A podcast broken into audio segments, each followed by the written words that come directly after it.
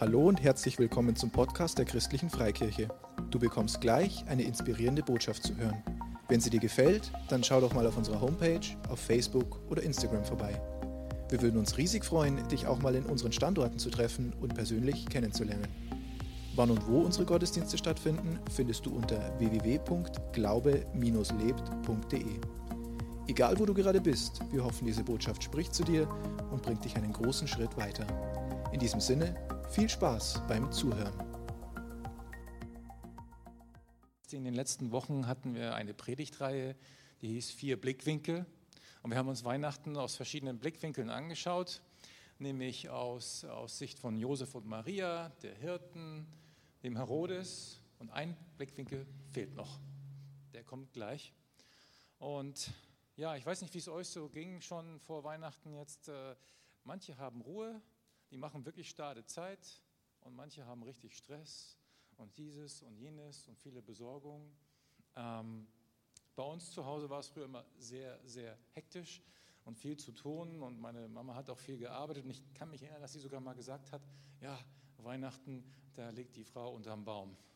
Und ähm, das war nicht gemeint mit liegt unterm Baum und genießt die Kerzen und die Kugeln, wie alles glitzert, sondern weil sie nicht mehr kann. Und ich hoffe, dass es euch nicht so geht und dass ihr sagt, ja, schön, es ist irgendwie immer noch Weihnachten, irgendwie sind alle doch so ein bisschen aufgeregt, zumindest wenn man Kinder hat, merkt man das zu Hause auch stark. Es ist Aufregung. Weihnachten ist emotional. Es ist emotional. Und auch für die, die Darsteller damals äh, ist es einfach aufwühlend gewesen. Ja, und äh, heute schauen wir uns einen mit auch der spannendsten Blickwinkel an aus der Sicht der Sterndeuter, die drei Weisen. Und die drei Weisen sind eigentlich nichts anderes als Sterndeuter gewesen. Ähm, Sterndeuter, Astrologen würde man sagen, ähm, die waren damals in Jerusalem gar nicht erwünscht. Also das sind Leute, die wollte man nicht haben, die galten sogar als Gotteslästerer. Und jetzt, wenn ihr Anfang Januar die Sternsinger zu eurer Tür kommen seht, tut mir bitte einen Gefallen, jagt sie nicht davon. Ja. Also, ähm, wir werden uns das gleich anschauen, wie das gemeint ist. Das ist eine wunderbare Geschichte dahinter. Aber durch diesen Blickwinkel, dass das Sterndeuter sind, dass es Menschen sind, die Astrologen waren, ähm, wird es die Geschichte noch viel wertvoller, was Gott gemacht hat mit uns. Was er eigentlich vorhatte, was sein Plan war. Die galten als Gotteslästerer, Heiden, die ihre Zauberkunst, äh, die ihre Zauberkunst ausübten. Und, ähm, und auch um deren Emotionen geht es heute, heute Abend. Ähm, diese, und diese Magier, die erleben das, dieses Weihnachtsfest oder die leben Weihnachten auf eine ganz besondere Art und Weise. Und das wollen wir uns gleich mal anschauen. Und zwar in äh, Matthäus 2, Vers 9. Ich lese Matthäus 2, Vers 9 bis 12 ungefähr. Und das ist der, der, der Fall gewesen, die, diese Sterndeuter, die Weisen, die heiligen drei Könige, die waren schon beim Herodes gewesen, beim, beim, beim Herodes. Und der hatte gesagt, ah, wenn ihr wisst, wo das Kind ist, dann kommt am besten zu mir zurück, damit ich es auch anbeten kann. Aber eigentlich hat er es vor, umzubringen. Und ähm, die gehen dann los. Und dann äh, nach diesem Gespräch, also das mit dem Herodes, gingen die Sterndeuter nach Bethlehem. Derselbe Stern, den sie schon beobachtet hatten, als er damals im Himmel aufging, führte sie jetzt auch. Das heißt, erst nach Jerusalem und dann nach Bethlehem und blieb über dem Haus stehen, in dem das Kind war. Als sie das sahen, kannte ihre Freude keine Grenzen. Das heißt, sie wurden geführt von einem Stern und blieben vor diesem Haus stehen oder vor diesem Haus, dem Stall. Der Stern, der stand ja wo über dem Ort in etwa. Und sie, steht da drin, ihre Freude kannte keine Grenzen. Ich stelle es mir jetzt so vor. Diese ähm, Astrologen, diese Sterndeuter, die sind ja aus einem Grund losgezogen und die waren ziemlich lange unterwegs. Und man zieht nicht einfach so los, weil sie hatten auch das Bedürfnis zu sehen, was fällt für mich da ab. Stehen die Zeichen jetzt auf Rettung oder nicht? Und ähm, die mögen vielleicht vor diesem Haus oder vor diesem Ort und in diesem Ort gestanden haben und keine Ahnung, vielleicht haben sie Fingernägel geknabbert, keine Ahnung, die waren aufgewühlt innerlich. Was ist denn jetzt? Ich meine, das ist so ein bisschen wie das Bauteil, was alles zusammenhält. Ja? Der Retter. Ist der Retter jetzt da? Haben wir einen Retter gefunden? Kommt er oder kommt er nicht? Ich meine, das ist das, was die Menschheit schlechthin bewegt.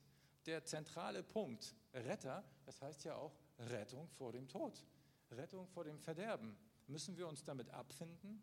Müssen wir uns damit abfinden, dass es für uns keine Rettung gibt, dass es für uns nur Verderben gibt? Oder nicht? Und die standen da total aufgeregt. Und jetzt sind wir da, jetzt haben wir es endlich geschafft. Und ausgerechnet wir, wir wurden geschickt mit einem Stern. Ja? Herrlich. Und dann betraten sie das Haus, wo sie das Kind hier steht Haus, wo, wo sie das Kind mit seiner Mutter Maria fanden, fielen vor ihm nieder und ehrten es wie einen König. Wir wissen, das ist ein Stall gewesen. Dann packten sie ihre Schätze aus und beschenkten das Kind mit Gold, Weihrauch und Myrrhe. Naja, Weihrauch und Myrrhe, also Weihrauch für ihre damaligen Rituale. Und Gott benutzt diese Menschen einfach mit, mit seiner Liebe. Und ähm, Weihrauch und Myrrhe, muss man schauen, ich meine, die waren damals, da wo sie herkommen, ähm, haben die Weihrauch benutzt. Nirgendwo steht eigentlich richtig, dass man mit Weihrauch Jesus begrüßen sollte, aber sie haben das einfach mitgebracht. Nicht wahr? Sie haben das mitgebracht und äh, für ihre Rituale war das wichtig. So, ähm, die kommen eigentlich im Prinzip aus, heute würde man sagen, Okkultismus City. Da wurde gependelt, da wurde gemacht, da wurden äh, für Könige, hat man Menschen verflucht. Der König für den sie gearbeitet haben, der kam dann und sagte, hier, den will ich aus dem Weg geräumt haben, ähm, der, wird, der muss weg. Ja? Und dann hat man Weihrauch genommen oder so Räucherzeugs und äh, hat den Auftrag ausgeführt. Und genau diese Menschen, in das Herz dieser Menschen, die führt Gott mit einem Stern und kommt in das mitten in das Leben von, von, den, von diesen Magiern, kommt er hinein und benutzt sie um seinen Sohn anzukündigen. Ist das nicht herrlich? Das ist interessant, weil das, die eigentlich nicht erwünscht waren, die also mehr als nur ein paar Fehler hatten, die als Gotteslästerer galten, als Gotteslästerer galten, zu denen geht Gott hin persönlich und sagt, Leute, ihr müsst meinen Sohn ankündigen, weil ich liebe euch und ihr seid wichtig und ich führe euch jetzt dahin.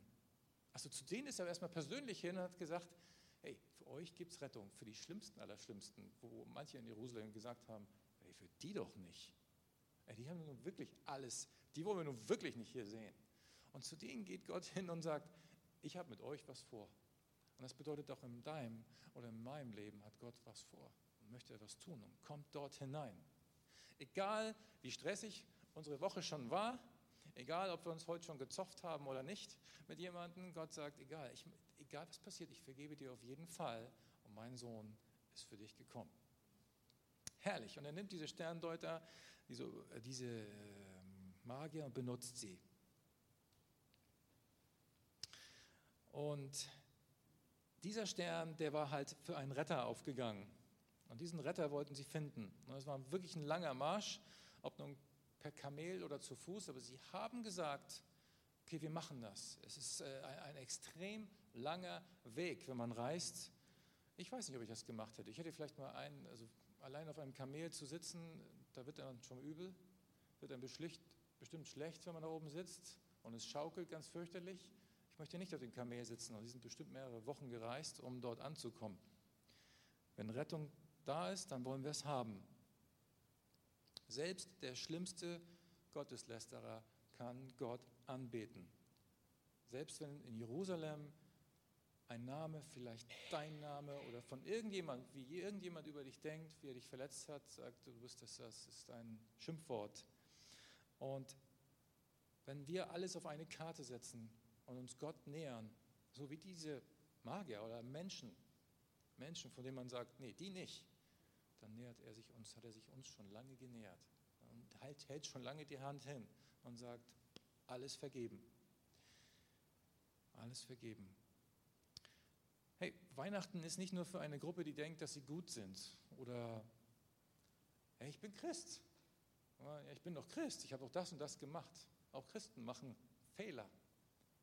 Völlig klar, dass Gott für jeden von uns gekommen ist, für, für jeden Menschen, nicht nur für die, die denken, sie sind gut, gerade für die, die denken, sie sind gut, ist er auch gekommen mit seinem Sohn. Gerade für die, die so stolz sind und sagen, ich mache alles richtig oder ich habe alles richtig gemacht.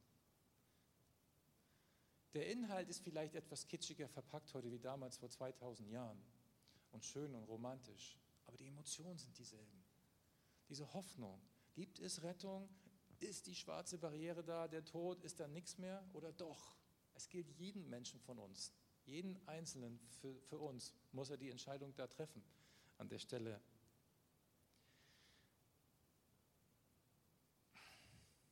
Auch wenn du denkst, mich kann Gott nicht lieben, ich habe zu viel falsch gemacht oder ich bin wie der verlorene Sohn gewesen, ich bin weggelaufen und ich habe Schande und Unehre über meine Familie gebracht. Genau da sagt Gott auch, hey, du kommst zurück zu mir mein Sohn ist schon da. Und manchmal ist es wirklich wie an Weihnachten damals Neugier und Angst dabei. Denn Angst war damals bei den Magiern ganz sicher dabei, weil Herodes war im Ort. Und der hat schnell mal den Kopf kürzer gemacht, wer ihm krumm kam. Und die Menschen im Ort auch, die hatten sich wirklich gefürchtet. Neugier und Angst ist dabei, wenn man sich Gott nähert, weil wenn ich mich Gott näher, wird mein Leben sich verändern nämlich wie, dass er bei mir ist, und zwar für immer. Und ich weiß nicht genau, was das passiert. Ich weiß nicht genau, was das bedeutet. Ich weiß nicht genau, wie mein, mein Leben sich dann verändert. Aber irgendwie möchte ich das. Und wir haben in den letzten Wochen immer schon mal wieder zu den Predigten so einen Stab dabei gehabt, so eine Art Hirtenstab. Und ähm, heute werden wir das Geheimnis ganz auflösen was das bedeutet, warum wir so einen Stab immer dabei hatten, was das bedeutet. Wir haben hier diesen Zuckerstange, ja, Candy Can, genau. Und es gibt eine Geschichte, die ich dazu erzählen möchte. Ähm, die kommt vielleicht, die ist vielleicht aus Amerika überliefert worden, das war völlig egal. Oh, aber die ist wunderbar, diese Geschichte. Und zwar gab es einen am Bäcker, der wollte eine Süßigkeit herstellen für Weihnachten. Und er wollte seinen Enkeln einfach mit dieser Geschichte klar machen, äh, was Weihnachten ist. Und ähm, hat er sich überlegt, wie mache ich denn das jetzt? Hm, was ist Weihnachten? Okay, als erstes hat er gesagt, weiß muss es sein. Weiß. Weil Jesus hatte von der Geburt bis zu seinem Tod und seiner Auferstehung immer eine weiße Weste. Er war immer unschuldig. Eine weiße Weste. Eine weiße Weste. Und weiß muss es sein. Und dann war es, war er gesagt, dann biege ich das. Ihr seid toll. Und was passierte dann?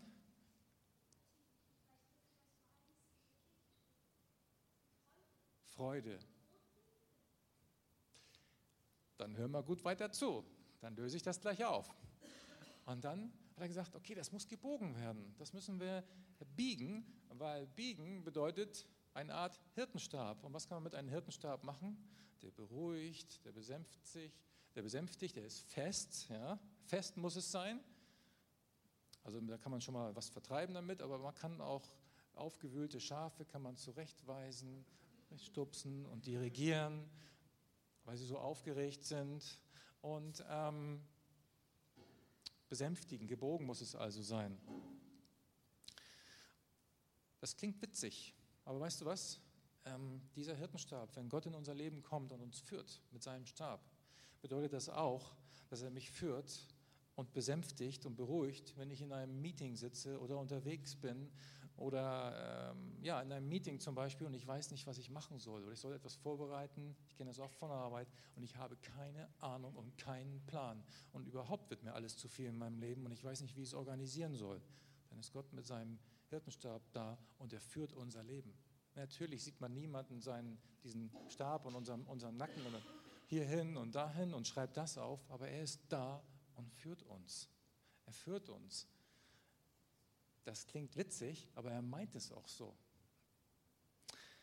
Da, wo du wichtige Entscheidungen treffen musst, ob du im, Auto sitzt, im Flugzeug sitzt, in, in, Schwierigkeiten, über da. Und fest muss es sein, hat er gesagt. Und äh, wenn man Zucker erstarren lässt, ist Zucker ja auch fest, also hat er Zucker genommen. Hart muss es sein. Warum muss es hart sein? Weil Gottes Versprechen, wenn Gott etwas verspricht, wenn er Rettung verspricht, dann ist dieses Versprechen nicht auszulöschen. Und ich habe große Erwartungen dann, wenn er sein Versprechen, wenn er ein Versprechen gibt, dass er es auch hält. Weil sonst brauche ich ihn nicht. Jemand, der seine Versprechen nicht hält, das haben wir Menschen schon oft erlebt, nicht wahr? Jemand, der, jemand der, der, der lügt und mich im Stich lässt oder sagt, ich bin gleich hinter dir und dann drehst du dich um und niemand ist mehr da. Das hat jeder von uns schon erlebt. Und deswegen fest muss es sein, sehr fest. Und ähm, Gottes Versprechen kann niemand auslöschen. Selbst wenn du die ärgsten Gedanken hast äh, in deinem Leben und sagst, für mich kann das alles nicht gelten. Und Gott, ich bin nicht gut genug für Gott, sagt er, doch, ich habe noch eine Lösung. Und dann er überlegt, der Bäcker, hm, für die Leute mit diesen Gedanken, wo, wo die sich total aufgegeben haben, brauche ich noch etwas. Rote Farbe. Rote Farbe. Rot muss es sein. Und das ist das hier, was hier so umgebunden ist, die rote Farbe. Das ist das Blut Jesu. Einer muss bezahlen. Einer muss bezahlen. Und für die Schuld, die wir und die Schande, die wir gebracht haben, hat Jesus mit seinem Blut bezahlt. Und deswegen ist hier die rote Farbe dran. Und das ist auch die rote Farbe dran für das, was man mir angetan hat, für, die Verletzungen, die mir zugeteilt wurden. Und das bedeutet, ich kann heil werden. Und es gibt Wiederherstellung für viele Dinge in meinem Leben. Wiederherstellung für all die Dinge, die kaputt gegangen sind. Für alles. Und Jesus hat einen Plan und sagt, hier, mein Blut, ich habe schon bezahlt. Vertrau mir, ich mache das. Jesus weiß das. Jesus weiß durch sein Blut, was er tun wird. Und das ist halt die Zuckerstange. Jesus wurde zum Hirten für die Menschheit. Gottes Versprechen ist hart. Das kann, kann niemand auslöschen. Und sein Versprechen ist für alle, nicht nur für Einzelne, ist für alle. Und wenn du es jetzt umdrehst, hier so hältst, dann ist es der erste Buchstabe, ist ein J. J für Jesus. Jesus. Und es gilt. Wenn du jetzt Jesus Christus in dein Leben einladen möchtest, dann kannst du dies mit einem einfachen Gebet tun. Sprich mir dafür einfach das folgende Gebet mit ganzem Herzen nach. Himmlischer Vater, bitte vergib mir, denn ich habe gesündigt. Ich habe erkannt, dass ich dich brauche und ich glaube, dass Jesus Christus für mich am Kreuz gestorben und du ihn von den Toten wieder auferweckt hast. Jesus, komm du jetzt in mein Leben und zeige mir den richtigen Weg. Sei du mein Herr. Vater, ich danke dir, dass du mich gehört hast und dass ich jetzt dein Kind bin. In Jesu Namen. Amen. Wenn du mehr über Jesus erfahren willst oder deine Geschichte mit uns teilen möchtest, schreib uns auf Facebook oder per Mail an office.glaube-leben.de. Du bist begeistert von der christlichen Freikirche und möchtest diese Arbeit unterstützen? Auf unserer Homepage findest du weitere Details dazu. Danke fürs Zuhören und bis bald.